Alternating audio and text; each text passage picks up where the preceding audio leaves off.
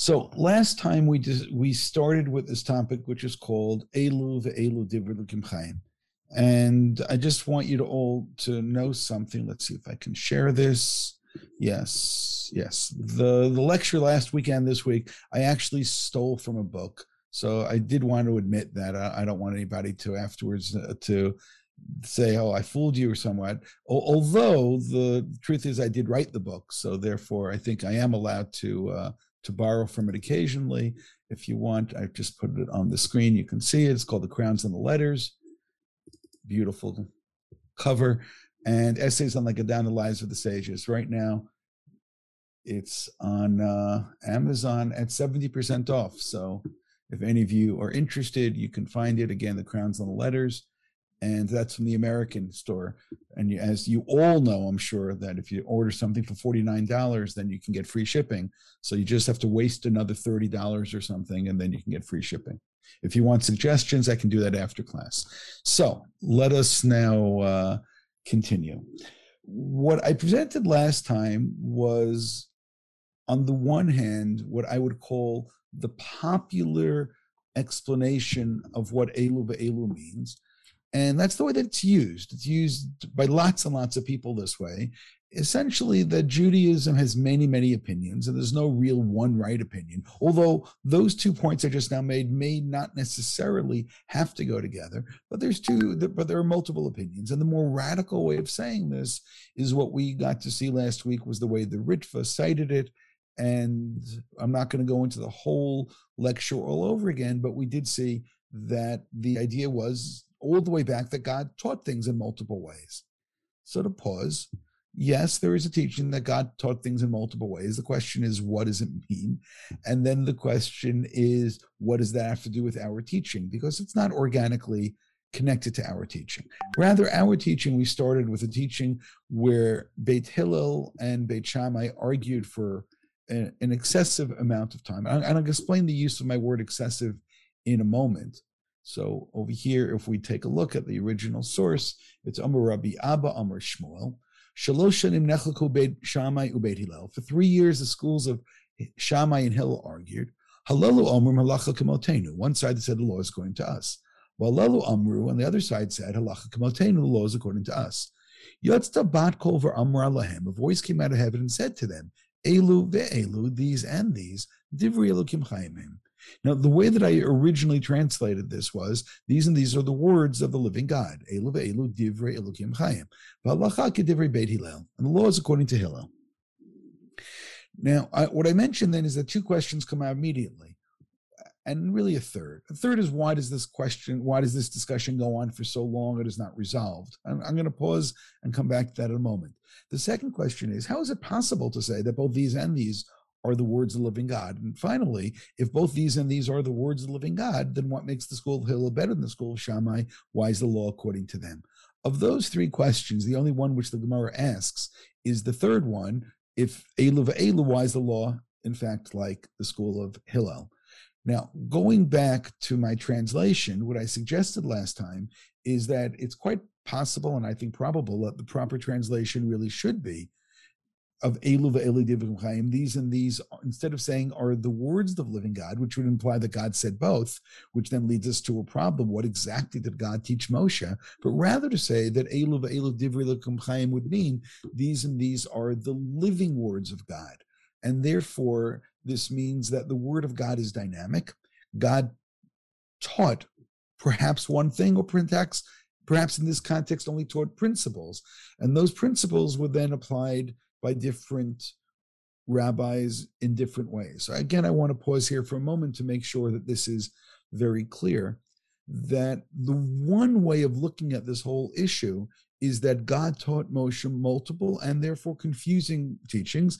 And one of the things that we saw last time is that we all know whether, you know, the question is where's the limit? We all know there's limits to this, which means if a rabbi gets up and says that pork chops are kosher, and uh, not artificial and not in the laboratory. And no, pork chops are kosher. I think all of us are going to say, well, there's a problem with that because the Torah says it's not. So therefore, can somebody actually get up and say something against the Torah? Now, the argument that these and these are the words of the living God and God's taught multiple things, even contradictory things, would actually lead you to a conclusion that pork chops are kosher. And we know that's impossible, which is one of the difficulties we had with that entire approach. What we came to learn, and again, all this is still review, what we came to learn last time is that the Yerushalmi actually rejected that kind of approach and said, no, there are things that if somebody is creative or sufficiently creative or creative in a way that we have no right to be creative, then that person has no right to give rulings about Jewish law. There's limits to what somebody can say. It's not that Judaism can take all kinds of things. By the way, this doesn't mean that we are monolithic. It doesn't mean that we only have one approach. It doesn't mean there's only one way to look at Judaism. But on the other hand, is there an unlimited way of looking at Judaism? And that's exactly what Yerushalmi said, no, that's really not the case. And in fact, it went so far as to say that if there's an individual who rules in a way which is really you know i'm going to use that word again creative. He uses a like he he finds a hundred different proofs that something which is tameh and he argues that it's tahor which is impure argues that it's pure. The Yerushalmi says that person cannot rule in jewish law and that person is cut off from sinai. So the exact opposite of what we would call a masorah and that is so important to us. A Masorah of Moshe Sinai, this person is cut off from Sinai because he's saying something which could not have been said by Sinai, which means Sinai's tradition does not tolerate in every and any possibility. And again, to be very, very clear now, rather, and this was the direction that we saw last time in Rabbeinu Peretz, and later we came to understand it's Rashi as well, rather, new cases emerge. And when new cases emerge, we don't necessarily have a tradition on them. And in those cases, I can say elu ve'elu if the person uses Torah true principles. And here I'm being perhaps a little evasive. What exactly is a Torah true principle? But I'll say it again. A new case where we don't have a tradition and the per and two sides argue and both sides put forth the uh, you know a fair argument, that can become a part of the Jewish tradition. I was invited to speak next week in a, in a community in America. So I asked, is there any particular topic you want me to talk about? So of all topics, I'm not going to let you guess which one because you're not going to guess. Of all topics in the world, one of the topics they wanted me to talk about is making coffee on Shabbat. Okay. So and let's even go a little bit further to say, if I have coffee, ground coffee, right, ground roast coffee, not instant, am I allowed to make this on Shabbat? So some of you may have been brought up to think, well, no, you can't. And why can't you? Well, you can because you'll be cooking it. And when you cook it, there's a problem which is called bishiracha bishul. And indeed, there is a rabbi who made that argument. And by the way, completely minority argument, even though it's mentioned in the Ramah. But there are others who argue that no, that principle, which may exist, doesn't exist at all by the laws of Shabbat, only exists by the laws of Pesach, by the Korban Pesach. Now, the reason I'm bringing this as an example is that the principle, and, and by the way, the question is the Korban Pesach must be roasted. Then the Gemara raises a question: What if I cooked it then roasted it? What if I roasted it then cooked it? And the answer is the Torah says, roasted, do not cook it. So if I cook it, then I broke Torah law. And it says, but is there such a thing as cooking after roasting? Yeah because the Torah says, do not cook it. I don't care if it's before roasting or after roasting. And therefore, I have this principle. So that's a Torah principle. And that's a tr- true Torah principle. Now the question becomes, how far laterally can, do, can I or should I apply it? So one rabbi gets up and says, you know what? I think you should apply the laws of Shabbat. And even if something was cooked before or roasted before, and if I cook it now, then it is considered to be cooking all over again because there is such a concept of cooking after something was roasted. Now, okay, that's a fair analogy. Question is, if, is it true or not? But what the person did is he took something from one case and he applied it to another case. Now, the reality is most Rishonim don't agree with this. The Talmud doesn't bring that example. Most Rishonim don't think that that's an accurate example. But some say, you know what? There's rules of, of Shabbat are pretty stringent, so maybe we should be careful for such things. Now, that is a typical and, and, a wonderful type of an application of Jewish law. A new case has come up, and now what principle do I apply?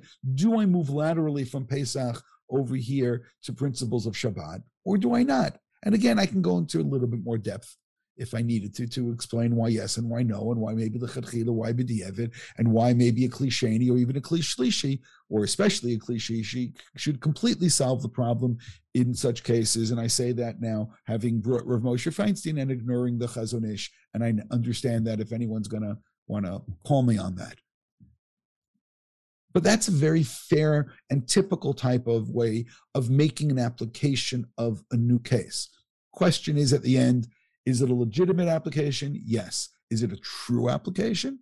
Okay. So various poskim will have to make that decision. But that's that's a wonderful type of uh, of an argument. And again, argue, arguably such a case didn't exist. Now, after saying all of this, I want to now backtrack and uh, and start all over again. And I'm going to say something which at first is going to sound to some of us maybe a, a little bit jarring, and I will defend it. And that is as follows. As far as I can tell, the concept of Elu chayim, in any way that you want to take it, in the more radical way, which God said everything, or the less radical way that we can make applications. Again, the difference would be are both sides true or both sides legitimate? What I want to say now is that the concept of utilizing Elu in the deciding of Jewish law is actually counter to Jewish law. Absolutely against the Torah is absolutely against it. Now, part of probably what you're arguing, uh, what you're thinking of is, well, if that's the case, then why does the Talmud say? That's a fair question. Secondly, what you may be thinking is, why didn't I do these two classes in, in the inverse order, and then I could have saved our saved you a lot of time and we wouldn't have to do the first class because I'm claiming now that it's completely illegitimate. Now, what some of you may be wondering is how I can say such a thing. And I'll tell you exactly how I can say such a thing because the Torah says such a thing. And, and again, I, am going to explain, and uh, maybe some of you will think this is a little nuanced. I don't even think it's nuanced. I think it's really quite clear, but we're going to have to now skip down a little bit through our sources and go down to Dvarim. this is chapter 17 in Sefer Dvarim, Deuteronomy. And it says, What do you do when you're confused? What do you do when you don't know the law? Do you then say Elu ve'eli, or do you do something else? When something escapes you and you don't know what to do in terms of law, dealing with ritual law, dealing with other types of arguments which exist in your cities, what do you do? V'kamta, you get up. You get up and you travel to the place that God chose you, meaning you go up to the Temple Mount, which is where the Sanhedrin sat. You go to the judges who were made up of preferably of Kohanim and Leviim, the ones who live in your day, and you ask of them, et Dvarham, and they're going to inform you and tell you what the law is and you will act upon what they tell you. From that particular place. Be very careful and follow what they tell you. Based on the Torah that they instruct you thereof, and the legal decisions they give you, and don't deviate from what they say one way or the other. So I, I, I want to start all over again. So Beit Hillel and Beit Shammai have an argument, and if Beit Shammai have an Beit Hillel and Beit Shammai have an argument, why in the world? And this is one of the questions that I really didn't raise last time, or if I did, I glossed over it. Why is this question going on for so long? We, we, we have a an apparatus. God gave us a way of solving problems. The way that you solve problems is, is that you present it to the court, court, and then the court and the elders in Jerusalem, and 70 elders approximately, and they would then consider the law and they would vote on the law. I mean, if this is not all that clear, I want to show you the Mishnah. And what's going to be interesting about the Mishnah is that as I read it, you're suddenly going to realize that this Mishnah is actually quite related to the topic of Elu Elu, and you're going to see that on a linguistic sense, aside from it being related in terms of a thematic sense. So now let's proceed and let's take a look. The here is what the Breita teaches. And you know what? Before I read the Breita, I, I'm going to do it in, in the inverse way. I'm going to read the Rambam first, and then we'll go backwards. The Rambam writes in source 16,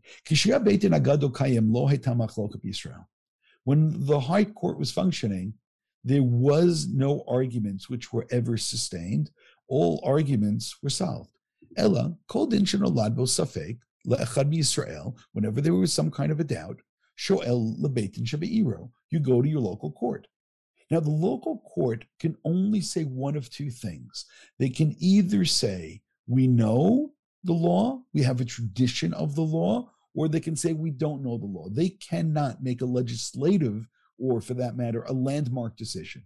Im yodu, if they know, um, amrulo, they say. Im they say, harishol, im oto beitin, o im shluchan olin lirushalayim v'shol lebeitin shabar bayit. They then go, or together with the people who raise the question, they go up to the court on the Temple Mount. Im yadu, um, amrulo. If they know the law, they say it. Im lav, hakol boim lebeitin shal petach azara. They go again to the high court. Im yadu, um, amrulo im lav, hakol boim lishkat agazit lebeitin agadol v'sholin. Im hayadavar shenolad bo asafek. L'kol yadua etzel beitin agado bein mipi kabbalah ubein mipi hamidah shadanuba omer miyad. If they knew the answer based on tradition or that there already was legislation based uh, on this law, then they immediately report this. Imlo hayad davar barur etzel beitin agadol. But if they this is not known, daninbo they they will discuss this b'sha'atan v'nosin v'notnim b'davar ad shiskimu kulan until everyone agrees. Oh, yamdula minyan, or they stand to be voted to be counted. V'yachol acharei rov, and you follow the majority. For amula kol hasholim kach and you tell the people this is the law. And then the Rambam finishes up and says, you know, this is not what we do today.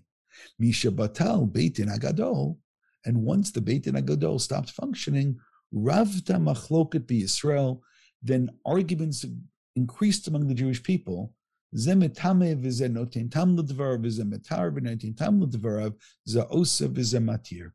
That one person says it's, it's impure, one says it's pure. Each one gives their logical arguments, and one says it's allowed, one says it's not allowed, or not allowed and allowed, and that is the situation today. And that's and that's the way the Rambam tells us the law. So again, I, I, I would like to pause for a second and just think this concept of Elu ve'elu mm. flies in the face of the verses we saw in Dvarim.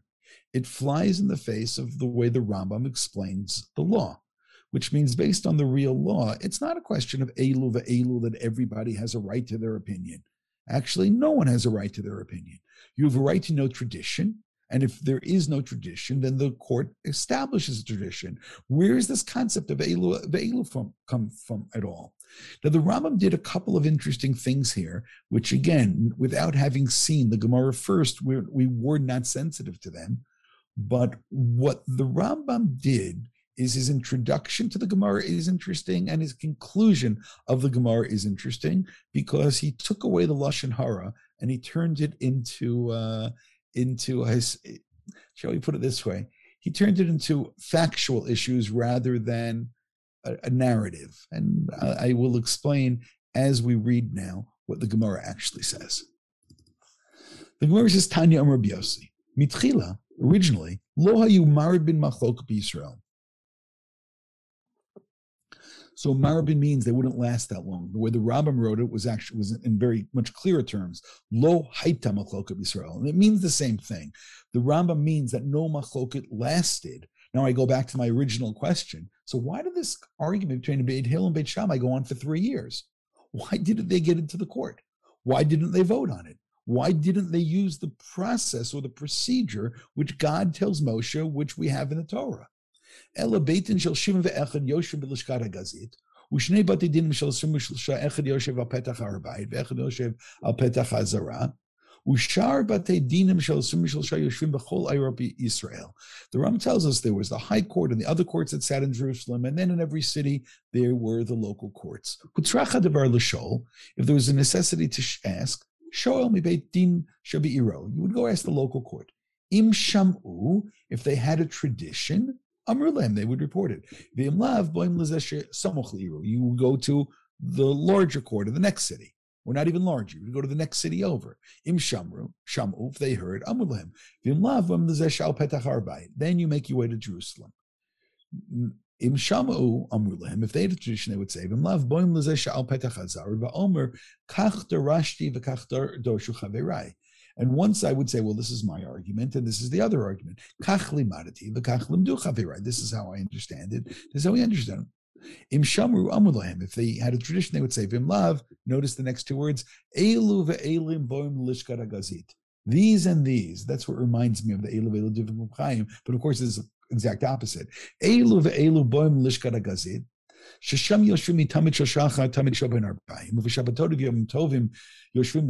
is where the high court sat.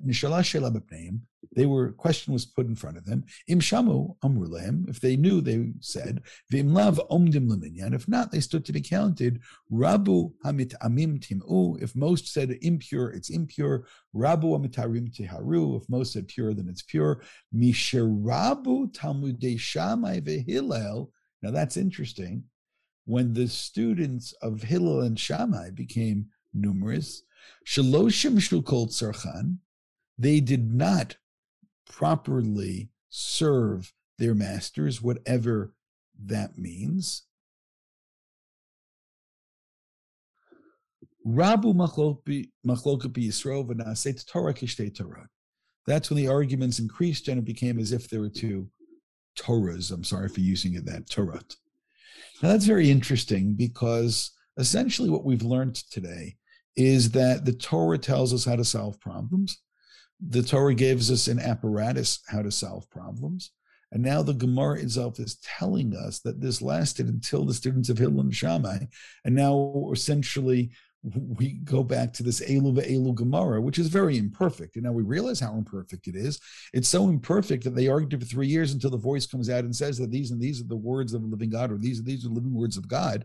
That this was actually the conclusion of the Gemara that told us the proper way to solve things, which essentially now we have to ask ourselves, why were things not solved properly so i'm going to try to answer the the questions which we've raised and and again i'm going to do something that i did last week and that is I'm going to move over to a passage in the Yerushalmi, and it will provide us, well, let me put it this way. I believe it provides us with the answer. Although the various people who've discussed this over the years, I have not seen them sufficiently pay attention to what I'm about to point out. Now, as I said, once my book is out, then everybody can steal it and say, Of course, I noticed this before. And that's good. By the way, it's completely true that that happens. That once an idea comes down from heaven, then uh, it becomes obvious to people, even on their own. By the way, it's not just by uh, by uh, looking at other sources. But th- this is needs to be understood. This Yerushalmi. The Yerushalmi asks what seems to be an irrelevant irrelevant question.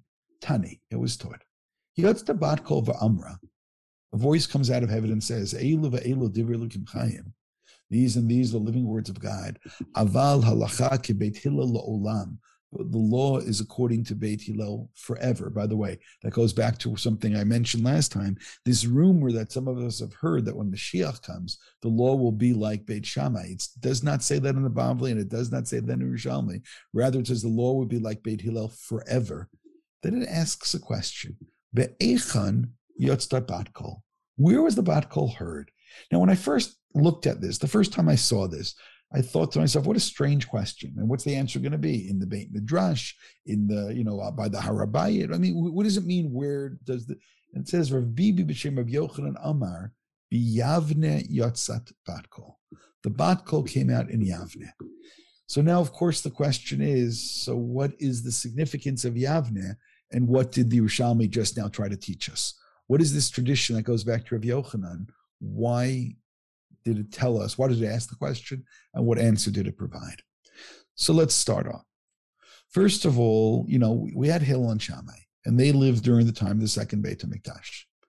When we hear the term the students of Hillel and the students of Shammai, we don't know exactly what the time frame is there or which point in this, there was a continuum from the beginning to the end of the schools of Ibn Shammai, when exactly this whole episode took place.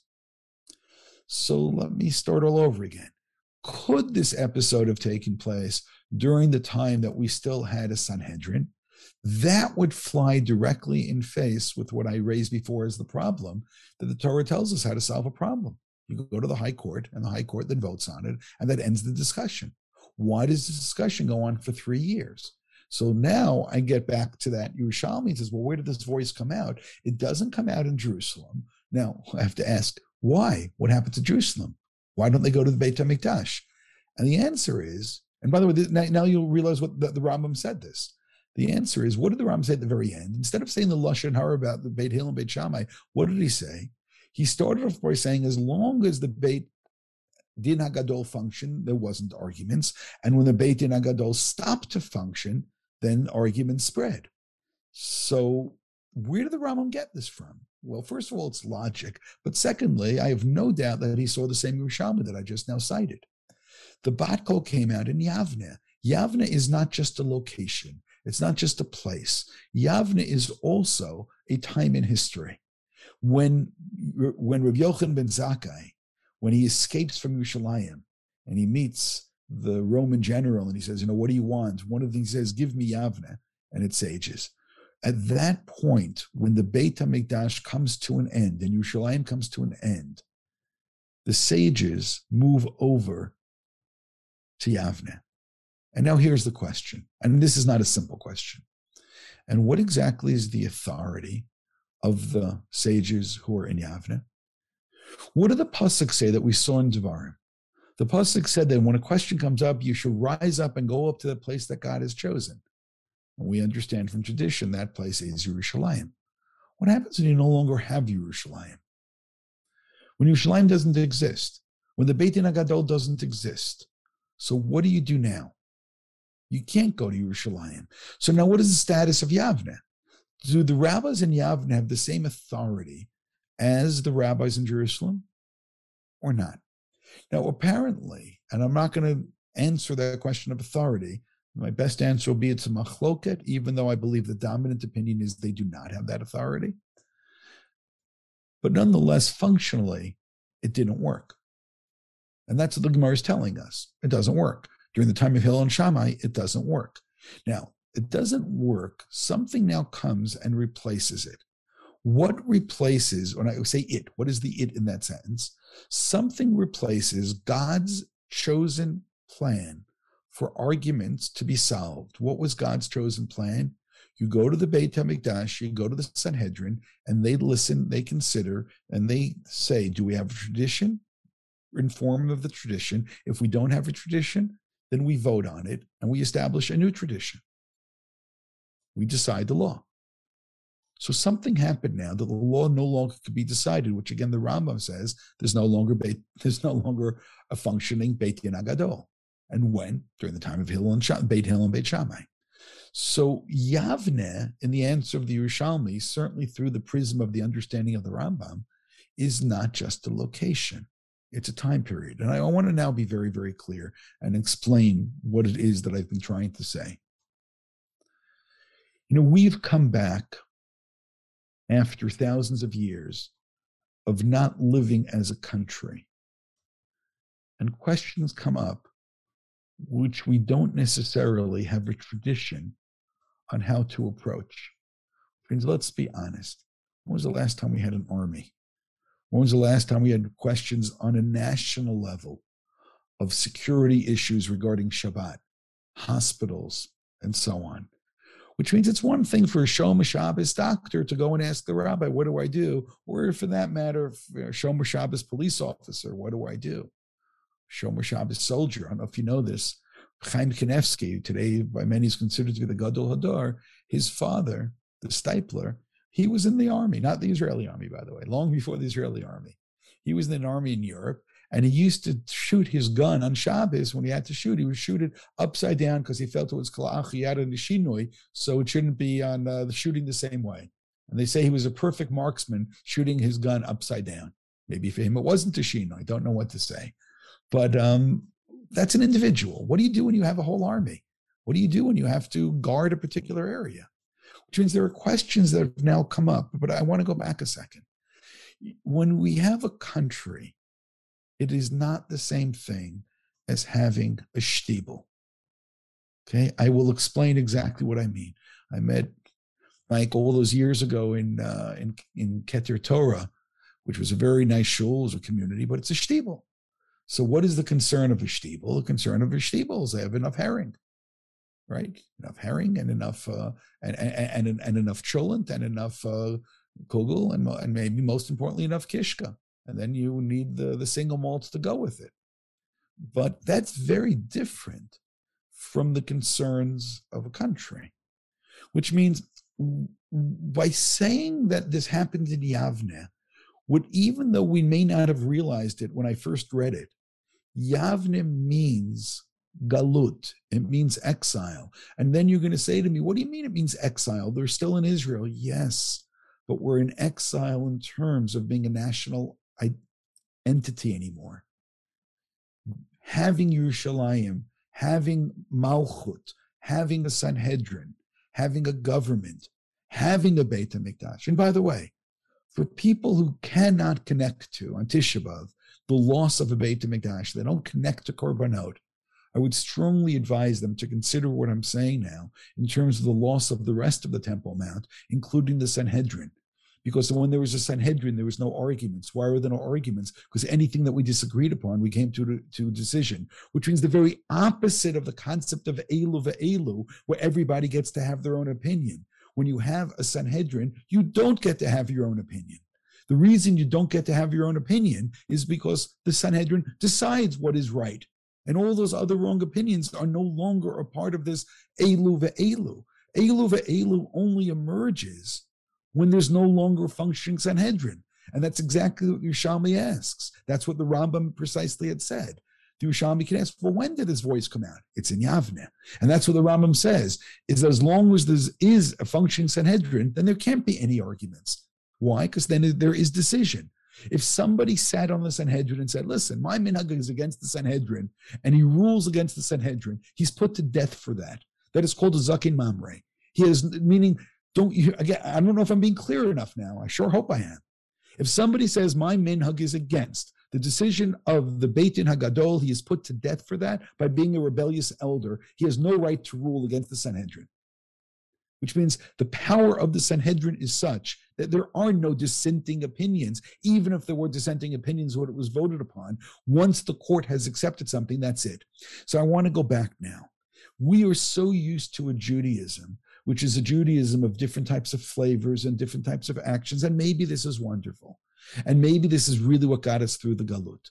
Maybe this idea that that we needed different kinds of behavior. And I, and I could talk Kabbalistically and I can talk in terms of Machshava, that there is a concept the Arizal speaks of, that there are 12 different tribes, and he claims that each one had their own Nusach of Tefillah. And there's a 13th one, which he calls the Nusach of the Ari, and this 13th one, and it's, by the way, it's based upon an earlier source, but again, he, he twists it in a very, very interesting way, that this 13th gate, as it were, is this gate of tefillah for all the others, and therefore there there were different ways of practicing, perhaps by certain things which are I'm going to call it more of a, of, of a minhag variety. But now we think about this long exile that we've had. And you know, I, I uh, mentioned during the year last week before I started that that night my son got engaged. So my son, who comes from nice, good Ashkenazic stock, became engaged to a girl who comes from very nice Yemenite stock, and therefore her parents and grandparents and all of them as far back are Yemenites, and our family as far back as you can go are uh, Ashkenazim. And, and how do I look at this? I look at this as that a historical accident took place 2,000 years ago, and maybe even 2,400 years ago, whereby our family got broken up and we went to different places, and now our family is becoming reunited again. That's what's taking place when we come back to Israel from all kinds of places. And maybe when some Jews lived in, in, in one particular place, they needed one kind of practice. They needed to have the space for the practice to develop in the way that they needed it. That doesn't work when we come back and we want to live as a country as opposed to as a shtibel. Because we want to live as a country, we can't, somebody can't come up and say, listen, my minhag is to drive 65 miles an hour, and my minhag is to drive 30 miles. No, you can't do that. My minhag is to, is to park in front of. No, no, there's no more. There, we need laws. We need laws at some point. And once these laws, and I can't have, well, my minhag is, is that I think we need an army, and someone says, no, we don't need an army. No, there are rules, there are laws that you need to, to now exist, not just as a shtibel, or if you want to use a different terminology, no longer just as a reshut hayachid, but rather to exist as a reshut harabim, which means there's a different type of Judaism, which we have to then start asking these questions all over again. So, what exactly do I do in cases of a government where, or, or of a police or of hospitals where I do have questions that we don't necessarily have long-standing traditions how to deal with these cases of Judaism in Urishut Harabim. These are massive questions and they're not easy. But on the other hand, where are we up to right now? As much as we've been brought up with I don't know to call this something which is beautiful or cynical, where you can have a normative conversation. Oh, I don't hold by that hechsher. Oh, I do hold by that hechsher. What in the world are you talking about? Either the thing is kosher or it's not kosher. And of course, I'm being a little uh, naive when I say that. What do you mean it's kosher or it's not kosher? According to who is it kosher? I went to this great place I hadn't been to before buy. Uh, again, like everybody else, I was uh, hoarding before our big uh, our big storm and uh, I wanted to head to Machane Yehuda till I got near it and saw that everyone else in Israel was on their way to Machane Yehuda. So I turned around and went the other way. And I went to the store, and I and it was great. You can get in in one whole place this hechsher or that hechsher or that hechsher or that, and it was great. All the different hechsherim were were in separate glass, you know, behind the you know the plastic or whatever it is uh, shelves, and everything's very clear. But don't you realize that we're insane? What is it? What is and and and by the way, for that point, that this was a hechsher of Chassam Sofer, and this was a hechsher of, uh, of okay, I, I, won't quote all the name. Do you really think that the Chassam Sofer would have known about the different hechsherim? Again, I say this: either the Chassam Sofer himself would have said this is kosher, this is not kosher. Like, what what are we talking about? But we're so used to this. It, it, it's something where, where it, it, seems normal to us, and, and that's what's great is that insanity has become normal to us because we're Orthodox Jews. I mean, I mean, if you don't appreciate that, that I don't know what else to say. But the insanity has a limit, and it wasn't what the Torah had in mind. It was this historical accident that took place where we sort of lost our tools to decide. And now we came to this rabbit hole of okay so then you can have an opinion and you can have an opinion and everybody has their own opinion. And what we end up doing is again it's it works when you live in an isolated independent area.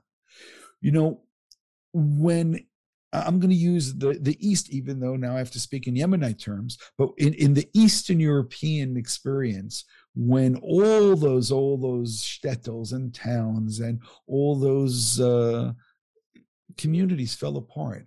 And then we moved to different places. And maybe in South Africa, it was a little different because so many of you came from Lita. But I think about the shul that I davened in, where this fellow came from Germany, and this fellow came from Hungary, and this person came, you know, from from Poland, and this from Galicia, and, and so on and so forth. And all of them in Hugim that they had had as kids. Now, what do we do?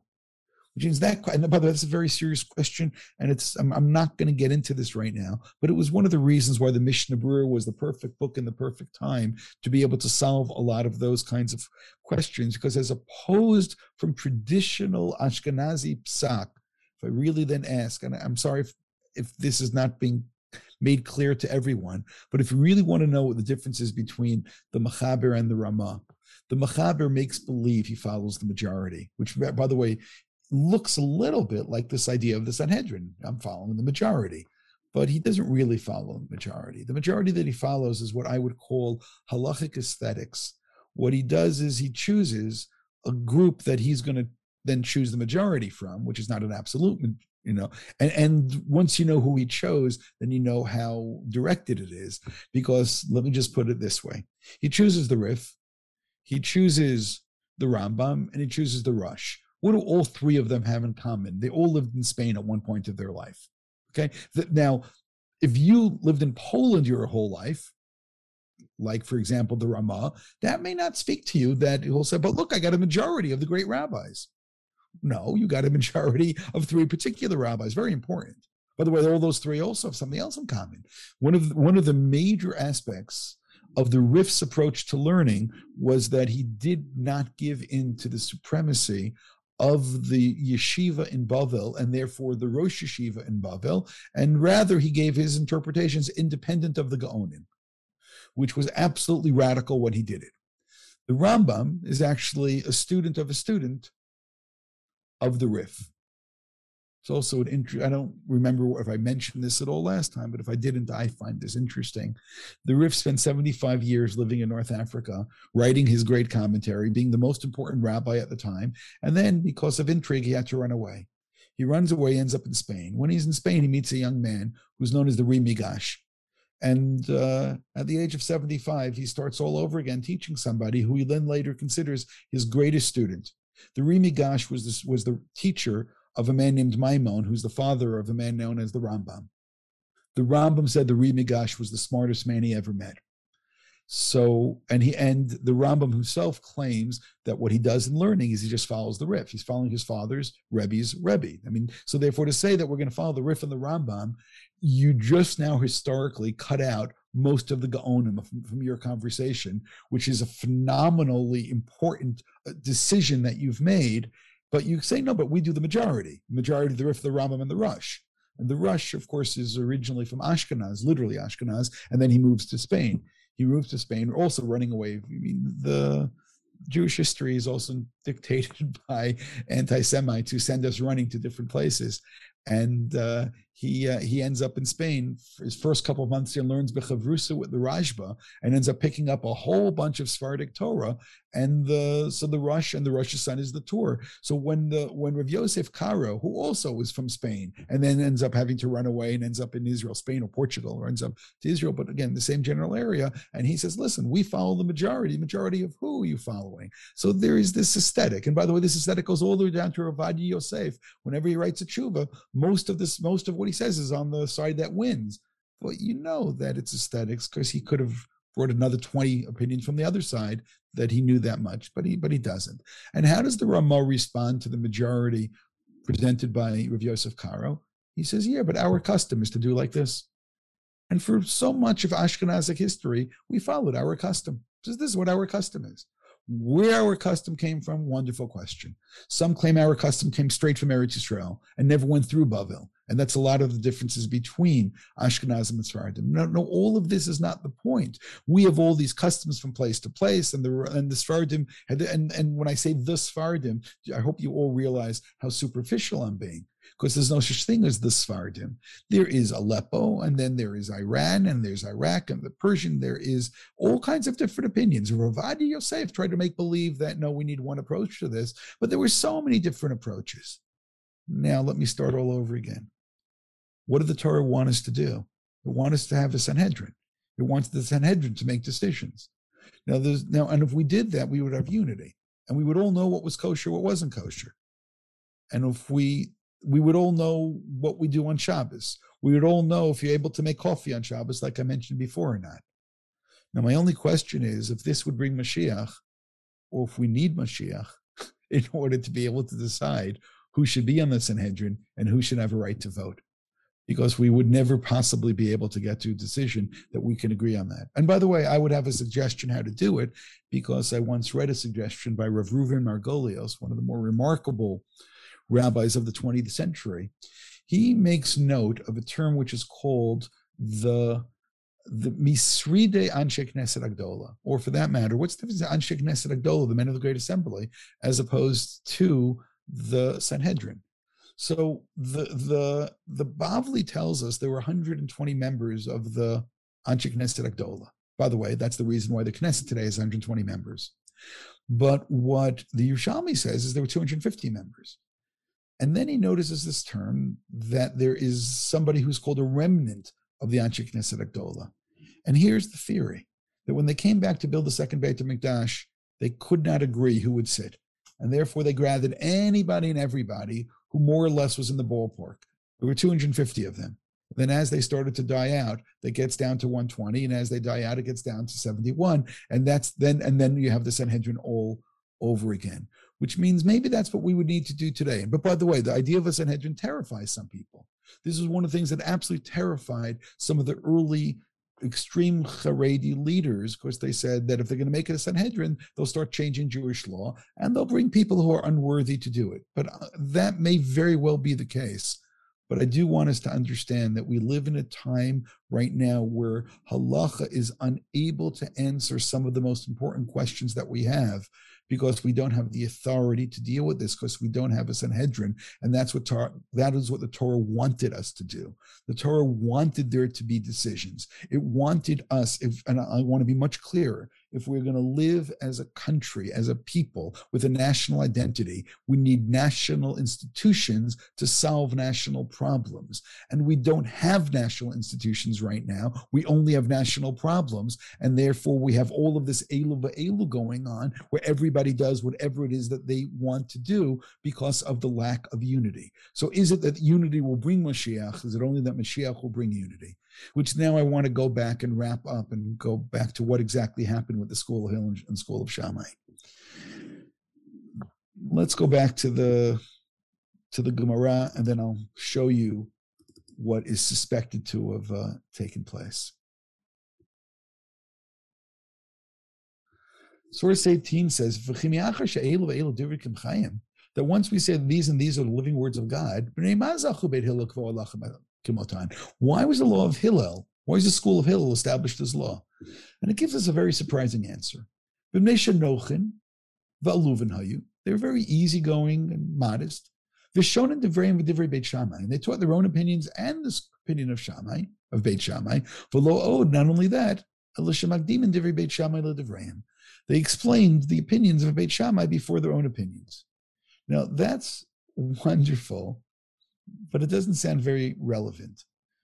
The let me just see if yeah, the Bnei Yissaschar here in source 24, he quotes, he says, Sefer Kisei David, Laharav Hagadol v'chida, Amur Chazam Neima Zachu Beit Hillel, Kvora Halacha Kamot Mesha Yu Anavim, V'iksha Beit Yosef, V'klal Gemara. The Beit Yosef, Yosef Karo asked, because they're very nice people, they have nice midot. Lo nashgiach al emet. Are we going to ignore the truth? The Teretz Ravanal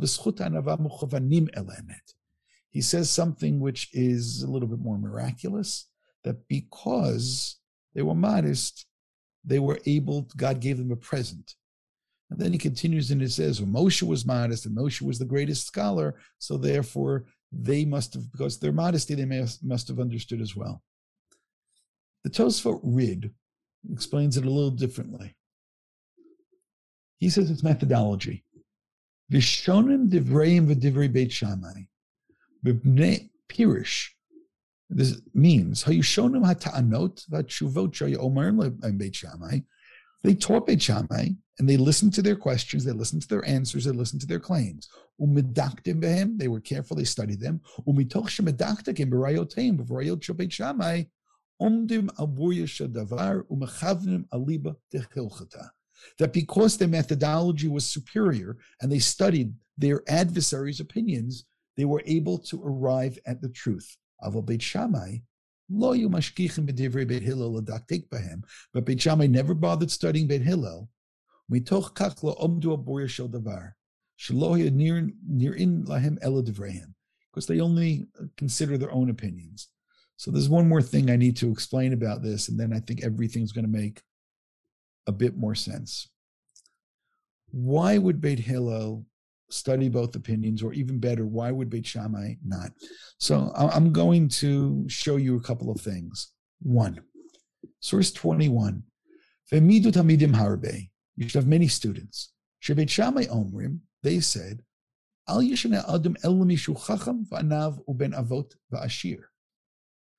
only teach somebody who's smart, from a good family, wealthy.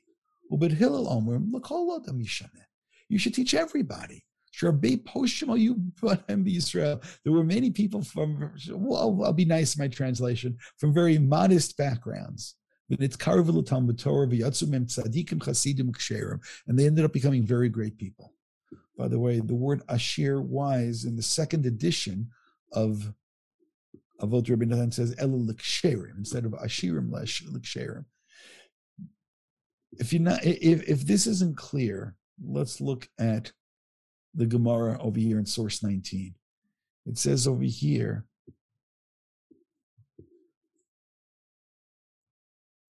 Kihacha, okay. To Beit Hillel Ruba, Beit Hillel was the majority. There was more of Beit Hillel, but Beit Shammai Mechadedetve. Beit Shammai were sharper, they were smarter. So now I think we have most of the pieces to understand what happened. Beit Hillel opened up a yeshiva.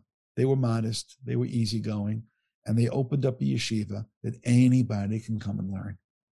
And Beit Shammai opened the yeshiva that only the elite can study. Beit Shammai, who were the elite, thought they only needed to consider the elite. You know, in American terms, this would be they Beit Shammai was an Ivy League school. Beit Hillel, on the other hand, was open, open registration. Whoever wants to come and study, come on in. Now I ask the question again: Why was it that Beit Hillel and Beit Shammai couldn't vote and come to a conclusion? Yerushalayim's destroyed. There's no longer a Sanhedrin. They're sitting in Yavne. They can't decide who gets to vote because Beit Shammai will not include the people of Beit Hillel, because Beit Hillel will include everybody. Beit Hillel says, you know, these are students as well. These are also people who have a right to vote. So there ended up being a breakdown in terms of who gets the right to vote. Is it everyone gets it, or is only the exclusive get it? And now the differences in the schools of Beit Hillel and Beit Shammai also actually led us to this unbelievable point that Beit Hillel ends up being correct because they study the other side as well. And by the way, this is absolutely a condemnation on some of us that we will only look to the right and we will never look to the left. We will look to the yeshivas where the yarmulkes are bigger and the clothes are darker and uh, the coats are longer, and we will consider them to be legitimate, even though we don't follow them all the time. But we're interested in what they say. But we won't look to the left of us where maybe the kippot are s- smaller or the clothes are colored or whatever else the case may be because we don't consider them to be worthy. And it's a very, and I'm just making a social commentary based on what we just now read, that Beit Hillel was declared correct because they worked harder and they studied both sides, while Beit Shammai was smarter objectively, but they only studied one side. And the voice comes down from heaven and said, Yeah, this is legitimate and this is legitimate. The law is going to be like Hillel. Let's wrap this up and then we'll open up for questions. Elu ve'elu was necessary to keep us as individual communities for 2,000 years. Elu ve'elu is tragic when we come to living today, especially in Israel, when we have challenges which are far beyond the imagination of rabbis poskim from years ago. We deal, I mean, I personally have gotten questions, which again, rabbis in the past just could not possibly have imagined because these are questions which are of national concern.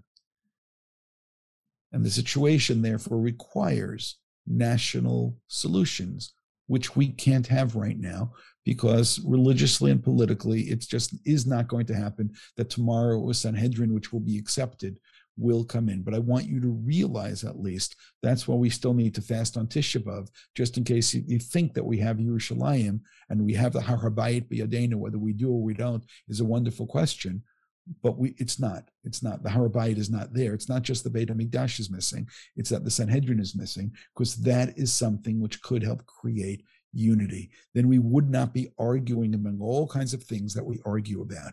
We would have an approach we would have an understanding we would have decisions. But right now we live in a time where the galut perhaps is over but we're still living based upon tools that were used in the galut and were created for the Galut and are not the way that we were supposed to live as Jews, certainly not living in our own national homeland, certainly not living in the land of Israel today. Any questions you have, I'm happy to try to answer.